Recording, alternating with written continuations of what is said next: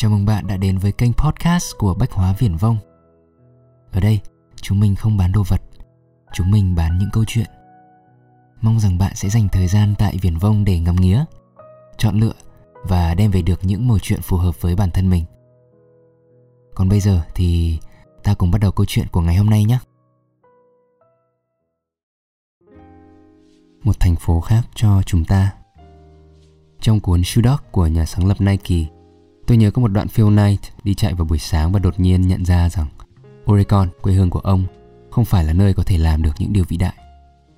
Though beautiful, Oregon struck some people as the kind of place where nothing big had ever happened or was ever likely to. Tôi và một số người bạn tôi cũng có cảm xúc như vậy về Hà Nội. Chúng tôi yêu mùa thu ở thành phố này, yêu Hồ Tây, yêu hàng quán vỉa hè. Nhưng ngoài những cảnh vật bé xinh ấy, chúng tôi đều cảm nhận rằng Hà Nội không phải là nơi những điều kỳ vĩ có thể xảy ra.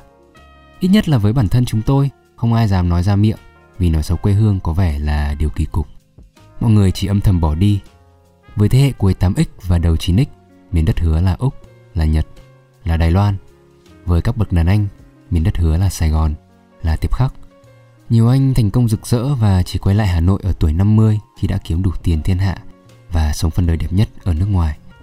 Tôi thấy những việc táo bạo nhất thường dễ xảy ra khi ta rời khỏi quê hương. Việc đi khỏi nơi chôn rau cắt rốn đến một miền xa lạ không ai biết chúng ta là ai. Việc đó cho ta một cảm hứng và nguồn sức mạnh kỳ lạ mà những người chưa bao giờ rời xa quê hương không thể biết tới. Cả Thích Ca và Giêsu đều bỏ khỏi bản xứ để thực hiện những điều vĩ đại. Giêsu, người bị dùng bỏ tại chính quê hương mình, là người hiểu rõ nhất việc này. Sách Marco chép, Đức Giêsu ra khỏi đó và đến nơi quê quán của người. Có các môn đệ đi theo, đến ngày sa bát, người bắt đầu giảng dạy trong hội đường. Nhiều người nghe rất đỗi ngạc nhiên, ông ta không phải là bác thợ, con bà Maria và anh em các ông Jacobe, Joseph, Judah và Simon sao? Chị em của ông không phải là bà con lối xóm với chúng tôi sao?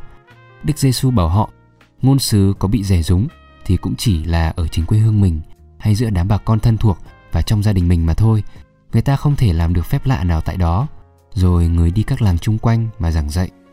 Tất nhiên, không phải là ai ra đi cũng thành công. Có những người đánh giá sai về quê hương và hiểu sai về bản thân mình. Nhưng không đi, không bao giờ ta biết được mình nghĩ đúng hay sai.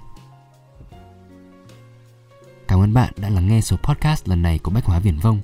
Hẹn gặp lại bạn ở những số tiếp theo. Xin chào.